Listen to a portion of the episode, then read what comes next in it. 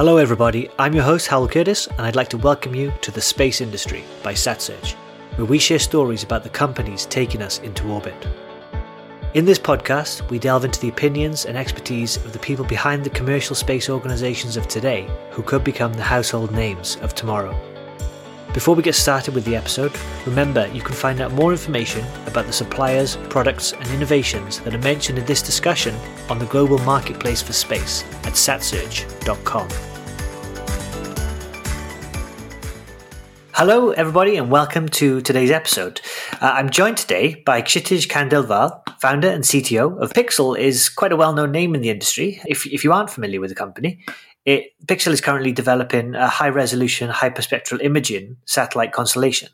Now, this work has involved collaborating with a, a range of suppliers from around the world.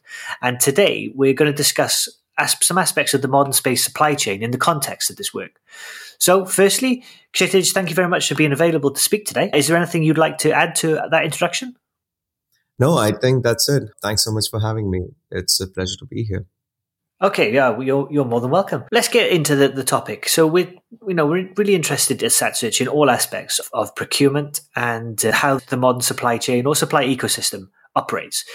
So I wondered from your side, from the context of the work in, that you carry out in Pixxel, what challenges in procurement have you witnessed in putting together your missions? Are there, are there certain common issues regarding things like lead times, flight heritage information, or other issues like export controls, those, those sorts of things? Yeah, I think you really hit the nail over there. There's definitely a lot of challenges that do come with component procurement. And they, they start all the way in component selection. We do go through these exercises where we generate these RFIs, requests for information.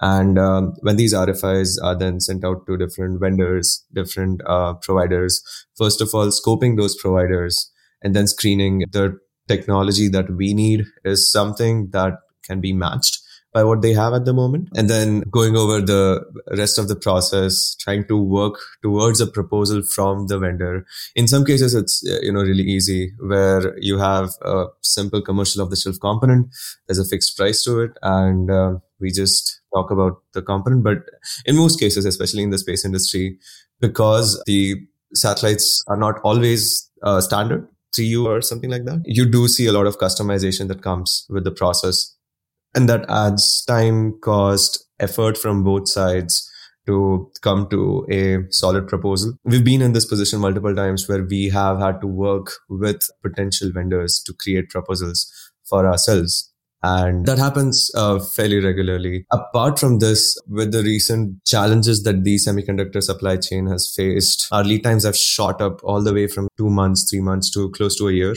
for some companies. And that's been really hard, um, given that the plan is to make these satellites quickly, put them up in space quickly. There's definitely a lot of lead time issues that do come into the industry. And given that most space components, these radiation hardened, radiation tolerant components, a lot of stringent testing also comes into the picture. So there's a lot of uh, workmanship that goes from the vendor side on the testing side of things. We used to really care about flight heritage before, but now our focus is just ensuring that the test parameters are met.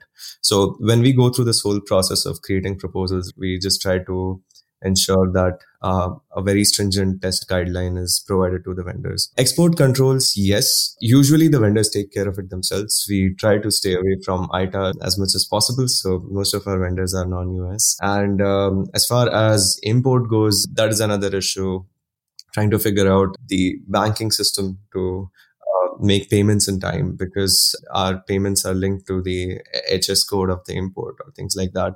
So there's a lot of nuances to the whole process, especially when you're dealing with anything and everything, which is these are some challenges that do come with the entire procurement process uh, as far as I've experienced. Excellent. Yeah, quite a range of things there. And yeah, and as you mentioned, the semiconductor shortage is just a, a problem across industries, terrestrial and space based, and yeah, is uh, something everybody feels. Now, a lot of uh, the the information that you just gave us is obviously at the kind of the product level or the component level.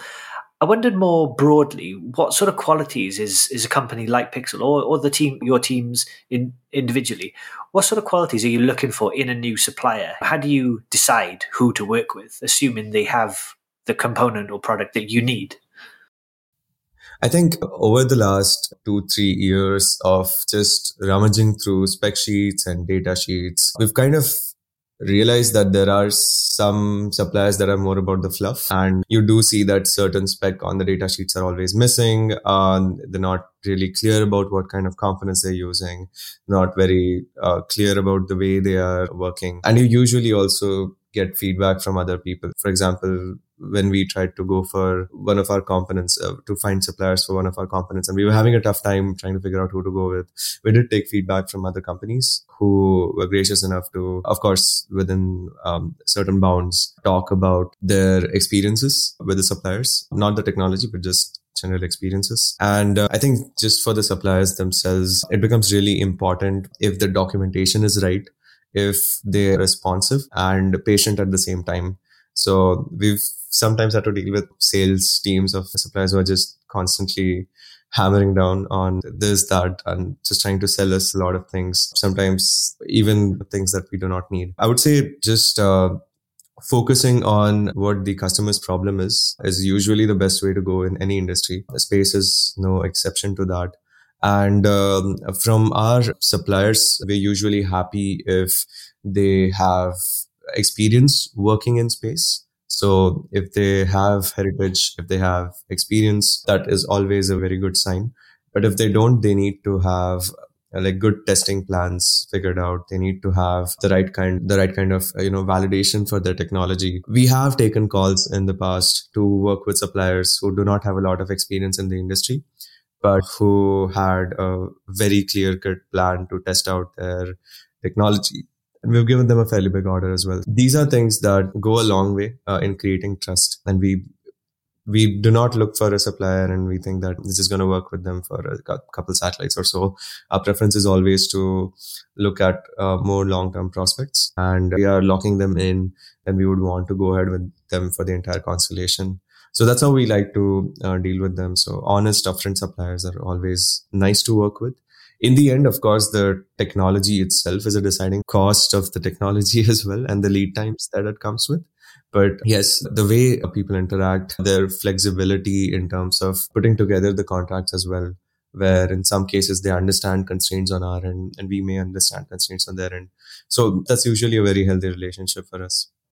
Excellent. So yes, quite a lot, a lot of things to to balance there, which is as you would expect when you're looking for a partner for uh, potentially the rest of the constellation and whatever comes next. So it, on that, Pixxel you know works with manufacturers and service providers, of course, in lots of different areas. I believe from several different countries today. So there's a there's a few aspects related to the supply chain that I would like to ask you about. Some of them you've discussed already. I mean, firstly, you mentioned how important it is for suppliers to be responsive how quickly do you find that the suppliers would typically respond to your RFIs, including whether that's whether that's for quotes specifically or just individual documents like ICDs or CAD models, etc.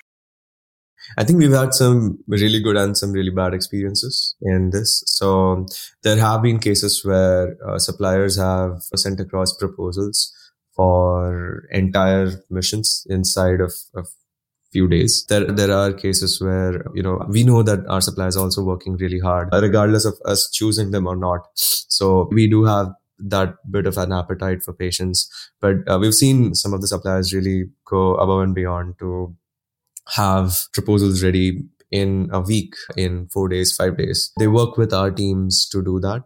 So that's also a very uh, healthy sign usually. But in some cases, we've had issues for a month or so a couple months to just get you know a hint of a proposal from a few suppliers. It does happen. It's not always up to them as well. We need to be clearer with our requirements. But i think business is important to everyone whenever people see it coming. They're usually straightforward with it. However beyond the codes getting different cad models icds files and support uh, technical support before after i think that is where uh, a few of the suppliers really do shine because uh, uh of how prompt they are and there are some who are very lethargic or where you can see that the supplier itself is so much overwhelmed with the work that they don't have the time to um, actually come up with something like an ICD for you because they never plan to prepare it. So uh, we've had those issues as well. And the way to deal with this is to just constantly keep bugging them because that stops our work that it's it's not it's a single component right it Uh, it mixes with the rest of the mission and a lot of dependencies come based on single components. So we, we have had those issues as well. I'm not sure if that answered your question but that's just like the of conversations we've had so far. Yeah no absolutely. And i think that's it's very important. I think it's very important for suppliers to hear that these things are noted by your potential clients. People want the business. If, if people want the business they need to behave like it. So that's great. And then in terms of delivering the actual product itself, if we could take the, the semiconductor shortage out of the equation or just, or as whether it's a temporary blip, whether it's that the industry or industries as a whole need to adjust to the new normal, if we can take that as a given as a factor, do most suppliers kind of meet their promised lead times based on your your procurement experience? Yeah, they do. Maybe once or twice we've had some issues in the very beginning, but apart from that, we are actually happy to see most new space suppliers meeting their timelines. Great. And what sort of average lead times have you seen for, you know, products that you procure regularly? Um, or is it difficult to say? No, it's not difficult to say. So there are some components that really quickly, like antennas, can arrive because they're passive components. There's not a lot of testing that's required. So some components arrive really quickly. Others not so quickly because there's uh, a lot of complicated moving parts to the entire process. The contractor has a bunch of subcontractors. So we're looking at lead times of nine months, even 11 and a half months on some of the other components. So it's a mix, but I would say most, like the average lead time for components is five to six months at this point of time. Okay, interesting, interesting. Now, you mentioned earlier that you at Pixxel are willing to uh, engage with, or at least discuss uh, with suppliers using technology that hasn't necessarily ha- uh, at TRL nine, perhaps. Uh, are you likely to fly a component in in a in an important position that meets your technical specifications but doesn't have full flight heritage just yet? If you find me a GBPS radio that hasn't been flown in space yet, but is tested according to our specifications, we would be more than happy to fly it. So there's definitely a lot of these components where um, like radios with high data rate or looking at very high quality systems for some other some other aspects, reaction wheels, you're looking at star trackers. In in some cases, if the testing specifications are met and if the vendor is, is able to give us very solid confidence that this is going to go work in space uh, based on their on ground testing, we are more than willing to take a call to those components in space even if they do not have flight heritage. However, having flight heritage always helps. Yeah, absolutely. Do, do you do you often go back to, or would you go back to such suppliers who maybe hadn't been hadn't undergone the full range of tests for their product that you would like to see, and and ask them to do? We've asked them in the past. Some of them have agreed to do it. Some of them it comes with the cost as well. In some cases, we understand that a few components are just COTS components that are meant for satellites with one or two years of lifetime. We fly missions with six seven years of, so we wouldn't want to uh, unnecessarily jeopardize that component just because it has to be adapted for a very different type of satellite. So in some cases, we do understand that there are constraints, but in, in other cases, we're glad that the vendors have listened to our requests and have qualified their components. There's a GPS manufacturer in India that we work with who did the same. Brilliant. So again, it goes back to responsiveness and open transparency and being willing to be flexible. It does. It does. Yes. Excellent. And then I think the the only other factor, the ma- the major factor I've not quite covered is price. So if we assume, you know, that there's established flight heritage for a product that you need, so that's not one of the factors. Would you be looking at certain at, at what relative reduction in price would you seriously consider switching away from an established supplier you've been working with to a new vendor? It depends. So uh, there is a long-term cost to it, and there's a short-term cost to it. It's difficult for me to just put a relative reduction in price, but that usually has to do with level of adoption of that technology. So we've already spent some amount of time and money in working with a supplier that we've established to integrate in, them into our system. So, for example, it's critical subsystem, the flight computer on the satellite, and we have a certain SOC that we're using for the flight computer. Switching to a different SOC, if it has a lower cost and a similar spec, comes with the challenge of having to redesign the boards, having to redesign some of the technology. So there's a lot of this added delta on top of what we're already spent, which usually goes into goes in as a non-recurring engineering cost in the very beginning. And we would want to make sure that delta is minimum. So at least that being paid for, the amount of time and effort being saved, and then pretty much everything else. So it becomes a bit tricky for us to just directly shift from one supplier to another. For some components, it's very easy. So let's say we are just changing an IMU or we are changing uh, a few sensors. That's usually pretty easy. But the more complicated uh, the component gets, the more difficult it becomes for us to switch our suppliers in that case. Unless we make like a, a big decision that we're gonna, let's say, switch from chemical propulsion to electric propulsion. Let's make that change. So those big changes, very few. And if they ever happen at that point of time, we would want to see if the relative reduction in price is something that we, that can also absorb the delta that we would take to make that change. So I would say that is how I would uh, put it. I hope that answers your question. Yeah, yeah, absolutely. I think that's really and a really important insight for suppliers that what they need to consider that there is a cost on your side in order to switch. And as you say, the more complex the component, the higher that cost potentially is, which is really interesting because as space systems, what you can do with the satellite is is becoming you know ever more powerful because they're getting more complex, and so that is a factor. But at the same time, there are a movement towards modularity in a lot of the, the the subsystems. So there's two interesting dynamics playing out. But for the individual supplier, they just need to know that it's not a case of yeah, a simple X percent reduction in price would result in a sale. It's, there's a lot more to it than that. So um, that's that is really good information for suppliers. I wondered if, if there was just anything else, any other advice that you might give to potential suppliers out there about how they could improve their own uh, success in the end. Don't charge us a lot, I think. I would say, but no, um, I, I, just being ready with uh, stronger documentation, having ICDs ready is usually a very good sign for us. It's like a green flag that we see from a supplier. We've had suppliers send us test reports, test reports from their flight demonstrations as well. And there's nothing as validating as seeing that for your product. Um, we have seen cases where suppliers have been really dodgy about their uh, flight heritage as well, where they've said, "Yeah, we have flight heritage," but they don't really talk about it. What uh, we don't know if the satellite failed or if the component failed or what happened. But it's good to see test reports and ICDs. Though. So the we've had a really good time interacting with vendors who've been just open with that kind of information. And this is the space industry, so everyone's always ready to sign NDAs. So having that information on hand is always a good thing. Excellent. Well, yeah, that's that's great, and it enables you to have a higher level of conversation early on because you're not you're not discussing the specifics of necessarily you know the flight.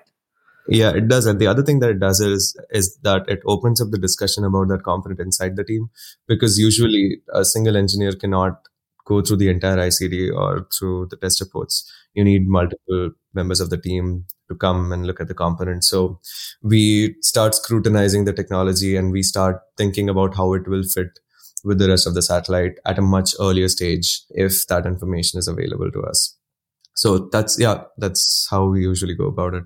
Excellent. That's a great advice again. Thank you. So, in terms of the those sorts of technologies that you might be assessing based on the documentation and based on the supplier relationships, what sorts of new systems, new technologies on the horizon are you perhaps considering, if you wouldn't mind, what what you wouldn't mind sharing, of course, as the Pixxel constellation continues to grow and mature? I would say at this point of time, high data rate radios definitely one. We are looking at we are open to explore optical downlinks as well.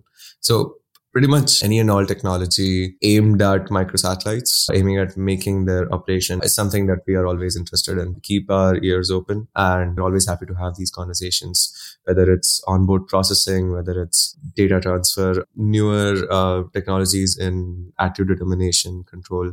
So pretty much anything and everything we are more than happy to explore and see how we can bring it into our uh, system but yeah, just uh, by principle, it's important for us to look for high data rate solutions. So that's like the bare minimum. Fantastic. That's that's great. And I just had one very final question. I ask um, a, a, variation of this to most of our guests, but I wonder what it was in the industry in general, and you can you know speak specifically about Pixxel's work or just across what you're seeing in, across space uh, in general. What you perhaps are most ex- excited about in the next few? I think so. Throughout the twenty, the last ten years or so, there was a lot of this talk about small satellites, three U, six U CubeSats. And um, you're seeing that all those companies that made these small satellites are moving to make bigger satellites, microsatellites, 12U, 16U, and just going away from the CubeSat standard altogether, building larger satellites. So you're seeing this change towards rather than compactness because the launch cost has come down. So you don't really need to maintain that mass of 3 kgs or 4 kgs anymore. You can have it a little higher. The kind of fundraising that has happened in the space industry over the last two years and that will happen over the next three, four years. It all seems to be in a very positive direction. Obviously, with Artemis and other things, there's a lot of opportunity for in the upstream segment to grow, which was not there at that scale before. I am particularly optimistic about the next few years for the space industry and the new space industry because we weren't there during the, the you know, 60s, 70s when they sent humans on the moon. It would be exciting to have a lot more participation from smaller companies, not just in the US, but all over the globe this time as we make such forays again. And in general, based on Pixxel's experience as well, this uh, is a very accepting community. We've had people take us seriously since day one when there was no money in the bank. We have people take us seriously. There is. There's a lot of simplicity in the way people interact. It's a very tight knit community, and we truly appreciate the kind of support that we've gotten from not just our partners, but also suppliers, uh, vendors we've interacted with. And um, they know as well as us that we've we've know learned in one way or the other from them um, on how to do a lot of these things. So yeah, I think uh, that way, just genuinely optimistic about the industry.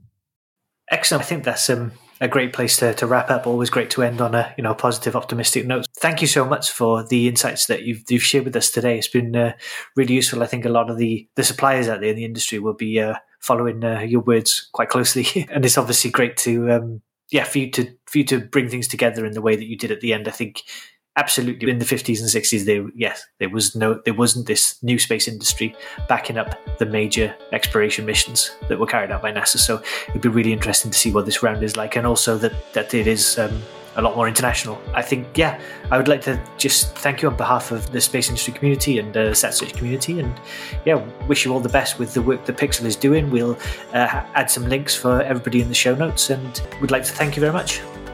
Perfect. Thanks so much for your time, Howard. Uh, it was great speaking to you. Great, thank you. And yeah, to everybody out there who's listening, uh, spending time with us today, as I said, we'll uh, share a bit more information about Pixxel when, when this podcast goes live. And if you'd like to um, find out more about the company and the work that they're doing, everything is, is available online.